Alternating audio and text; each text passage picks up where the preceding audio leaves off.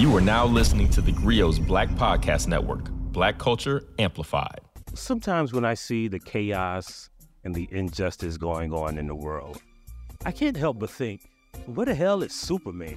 I mean, his motto is literally truth, justice, and the American way. So, where is he? Well, that's why I want to welcome you to the Grio Daily, the only podcast that will tell you that not all heroes wear capes.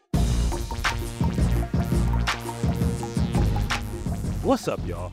Welcome back to another episode of the Grio Daily. Today we're talking about justice and how it looks and how it works. You probably have heard that the Grio recently had its Grio Hero Awards, where we awarded not people like the rich people you always see getting accolades for being a philanthropist and an activist, but you know the grassroots people, the the people who work on the ground, the people who are out there doing the work. And one of them is today's guest, Daryl Atkinson. Daryl Atkinson is a founder and one of the workers with Forward Justice, and he is one of the recipients of this year's Grio Hero Awards. And the, my first question is when you think about justice, when you think about heroes in the criminal justice system, we like to think of it as, you know, something that's multifaceted. But I'd like you to tell us exactly what your organization does and how it works. Thank you for so much for having me, Michael. Yeah, so Forward Justice, um, we came into existence in the year that Donald Trump was elected president. We've been in existence since that time, and we are a law, policy, and strategy center dedicated to advancing racial, social, and economic justice. We operate on three kind of intertwined theories of change. We believe W.E. Du Bois was prophetic that the South is dispositive in this country, that as the South goes, so goes the nation. We believe that some of our most important transformative movements in this country have been led in the South and Southern based movements, and those movements are led by directly impacted people, people who are under the boot of oppression. And what we try to do is offer our movement partners a toolbox of tools that they can use to effectuate the change that they want to see. It could be in the form of movement building litigation and suing over the right to vote or barriers to the right to vote or looking to expand the right to vote to previously excluded groups. It could be the strategic communications and narrative change where we're trying to redefine the way that we discuss these issues and the way that people think about the issue. Or it could be our other theory in major strategy, which is movement build, using all of these various strategies and tactics to build a mass movement to create the people change that we want to see. And so we partner with movement partners in the state, in the region, and national. So, what does that kind of movement building, that kind of reform look like in real time and on the ground? Sure. So, for example, one of our movement partners is the North Carolina Second Chance Alliance, which I'm one of the founding members of. The Second Chance Alliance is a coalition of advocacy organizations, directly impacted people, faith based institutions that have come together to address the causes and consequences of coming in contact with the criminal record. One of the things we do for this coalition is try to advance their policy agenda. So, this legislative session, we help introduce nine different pieces of legislation that dealt with everything from ending the prohibition of welfare benefits to people who've been convicted of felonies to criminal record clearance and expanding criminal record clearance for people with records. We also, in 2019, sued the state of North Carolina around their policy of denying people the right to vote because they were on probation in parole. Three of our organizational plaintiffs were part of the Second Chance Alliance. And the Second Chance Alliance wanted us to bring this suit because they didn't feel like they were having the same level of effectiveness as other organizations, they went to the General Assembly to make their voices heard. So that's an example of like how we use our skills to assist our movement partners. I always believe that legal advocacy is important. One of the things that um, you know, I've been kind of thinking about lately, especially with these recent Supreme Court rulings, when we see Clarence Thomas, who was literally put on the court to dismantle affirmative action. John Roberts was put on the court to dismantle voting rights. Amy Coney Barrett was on there to dismantle abortion rights, and they largely succeeded. And it's because, you know, groups like the Federalist Society and groups like that, they basically have a grassroots organization that raises up justices. They find justices, you know, when they start law school and train them in their movement to be legal advocates for conservative values. I've been thinking about like what would that look like for us and like you basically have the answer. That kind of grassroots legal advocacy that goes from the bottom to the top. You look at North Carolina specifically where you know, as you know, 22% of the population is black and 55% of the incarcerated population is black. And we think about that as just from the perspective of the bottom of the criminal justice system where policing focuses on black people. But a lot of it is that when you get into the criminal justice system, you don't have advocates. It's not just money, it's access to legal representation, access to people who might can get your criminal history expunged or the charges dropped or a plea bargain that might be for a lesser charge that might not take away your voting rights. So talk about how your organization, you know, doesn't just look at the beginning point, but how those issues matter all the way throughout the criminal justice system. Sure. I, I think a lot of it, Michael, is animated because you know, we try to keep the needs and aims of directly impacted people. So winning a lawsuit just in the courtroom is only a piece of the puzzle. It's necessary, but not sufficient. We also have to make sure that that legal ruling in the courtroom or at the state legislature actually impacts real people's lives, right? It's actually having the impact that we intended. We use our legal skills ultimate to address those legal needs, but it's to bring that person into the fight. Because once we address their legal need, we want them to become more, you know, self actualized and awaken to the issues that are happening around them.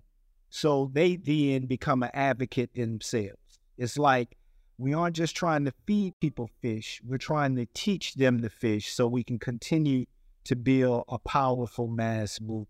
So, for example, when we won our initial win on expanding the rights of people who were on felony probation to vote in 2022, we just didn't leave that win in the courtroom. We filed a public records request and got a list of everybody that that applied to who was impacted by our win. And we phone banked them all. We text blasted them all. We sent them all direct mail so they could get registered to vote. And you know what, Michael? It had an effect. Out of that 39,000, 40,000 people, we were able to get 33% of that population registered and 16% of them actually voted in the 2022 election. Now, the Supreme Court, our North Carolina Supreme Court, took a hard right turn in the midst of this lawsuit and when we argued the case this February before them, they ultimately ruled against us because they are very much a partisan animal, just like our federal Supreme Court. But what we know is that these people may lose the right temporarily, but we don't lose the people because our data scientists has told us 25,000 of that 39,000 gets off probation this year, and we already have a plan to get them re-registered so they can impact electoral.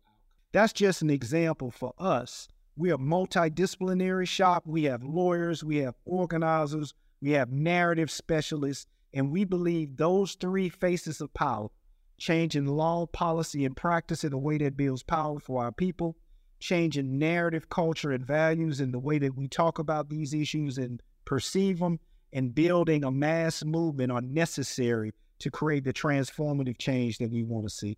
I think that's important, you know, especially the second aspect where you, you know, you contact the people affected by the policy, because a lot of what we think of as voter apathy works on the back end where if you have a felony, you might think, well, I can't ever vote.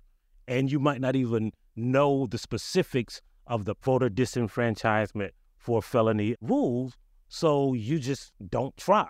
So that'll have an impact. I'm sure you've seen it when a federal court ruled against Jesse Helms's what 1992 campaign for intimidating black voters on just that specific aspect of the law, right? Like, you know, he was barred from doing that ever again. He had to sign a consent decree because that's specifically what he did. He called black voters and said, "Hey, you know, if you vote, you go, you might go to jail," and it worked. So, how did you get into this specific, not you know, the law, but what made you think that this would be an effective and a necessary strategy and organization that will impact people in your state?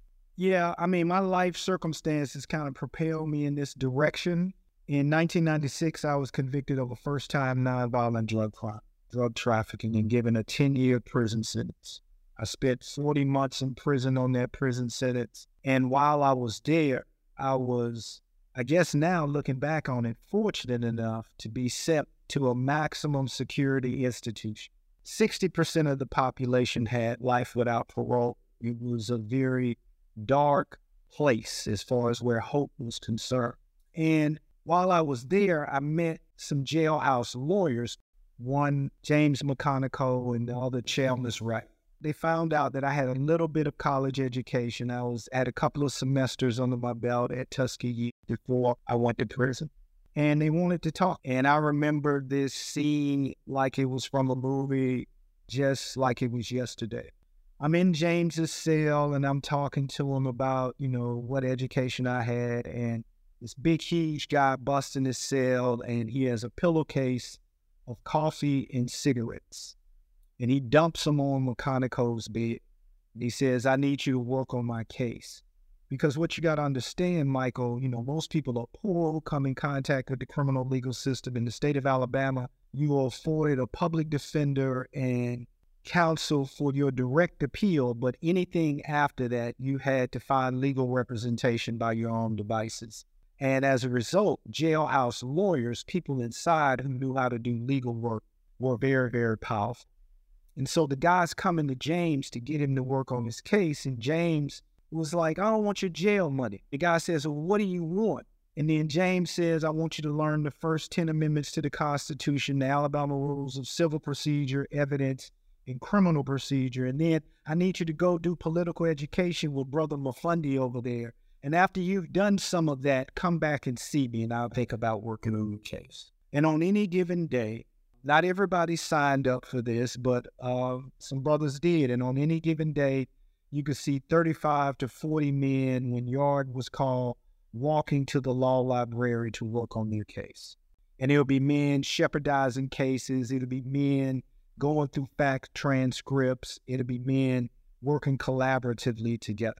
And I witnessed James get probably about 12 men out of prison while I was there with him because they had erroneously technically violated their parole. But that wasn't the piece that got me.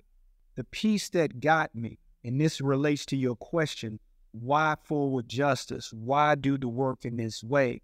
The piece that got me that James had instilled in these men was a sense of hope. Men who had stopped pressing their whites, men who had stopped taking visitations. Because, Michael, when you asked these men how much time they had, they said all of it, because they were never coming home. But to see now that they had a sense of purpose, that they had a sense of direction, that they were not hopeless anymore, I said, I want some of that.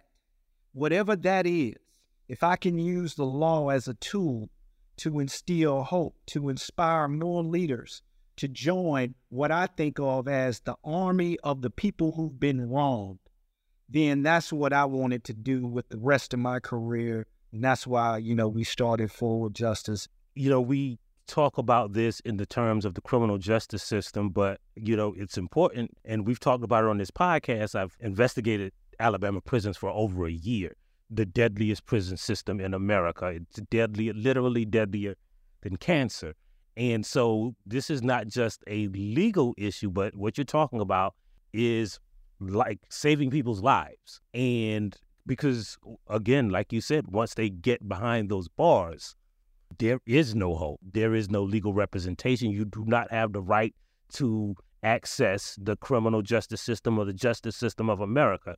And so when you think about this and think about how it can be effective nationwide, what are some things that we, as people who watch this, who aren't lawyers, who might not have a grassroots organization behind us, what are some of the things that we can do to affect change like this? First thing is, you know, um, you know, the young folks used to say, "Get woke," you know, meaning, you know, raise your consciousness to the issues that are happening around us, right? And then getting in where you fit in can happen in any number of ways because the carceral footprint has impacted every aspect of people's lives, whether it's mentoring children of incarcerated parents, if you feel more comfortable with dealing with kids, that could be a lane whether it's doing things like helping us at Forward Justice and phone banking and calling low propensity voters, directly impacted voters, poor voters to get more people registered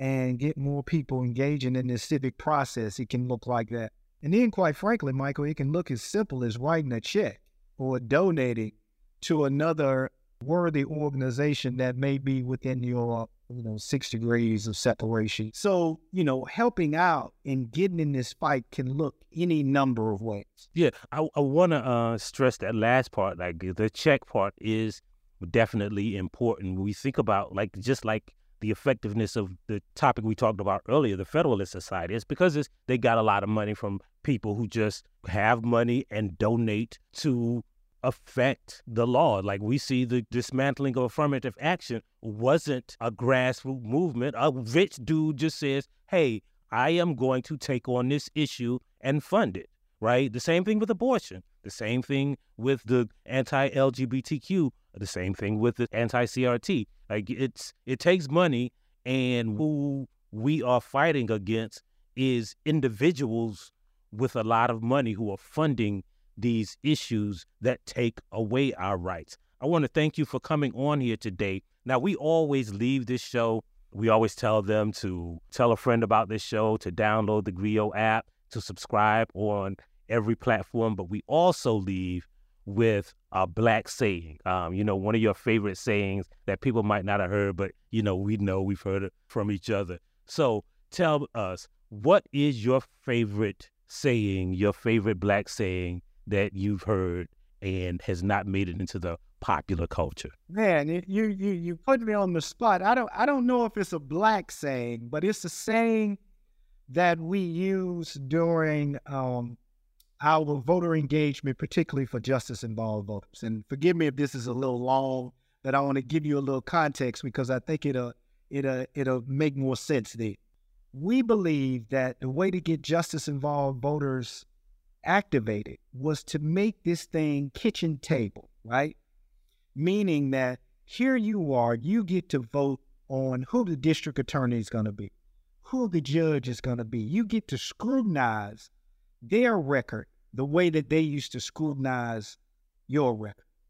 And the way that I would put it to them was like, you know, there was a great, great, great philosopher named Elmer Fudd who put it this way Ain't no fun when the rabbit got the gun. And now you have the gun of the ballot and you can vote these people out, the very folks who profiled you, who over sentenced you, who overcharged you. Now you are the rabbit with the gun, and you get to vote those folks out. So I don't know if it's a black saying, but ain't no fun when the rabbit got the gun. I think it's Elmer Fudd saying, but it's a saying that we adopt because I've heard it a million times. It ain't no fun when the rabbit got the gun, and it always seemed like the rabbit don't get the gun. That's right. We want to thank you for joining us, and we'll see you guys next time on the Grio Daily. If you like what you heard, please give us a five star review, download the Grio app, subscribe to the show, and to share it with everyone you know. Please email all questions, suggestions, and compliments to podcast at thegrio.com. You are now listening to the Grio's Black Podcast Network, Black Culture Amplified. The 80s gave us unforgettable songs from Bob Marley, De La Soul, and Public Enemy. I'm a black man, and I can never be a veteran. Being Black the 80s is a podcast docu-series hosted by me, Touré, looking at the most important issues of the 80s through the songs of the decade. A decade when crack kingpins controlled the streets lost their humanity. You couldn't be like no soft, smiling, happy-go-lucky drug dealer. You had to suppress that. It was a time when disco was part of gay liberation. It provided the information to counter narratives that were given to gay people by the straight world. This is the funkiest history class you'll ever take.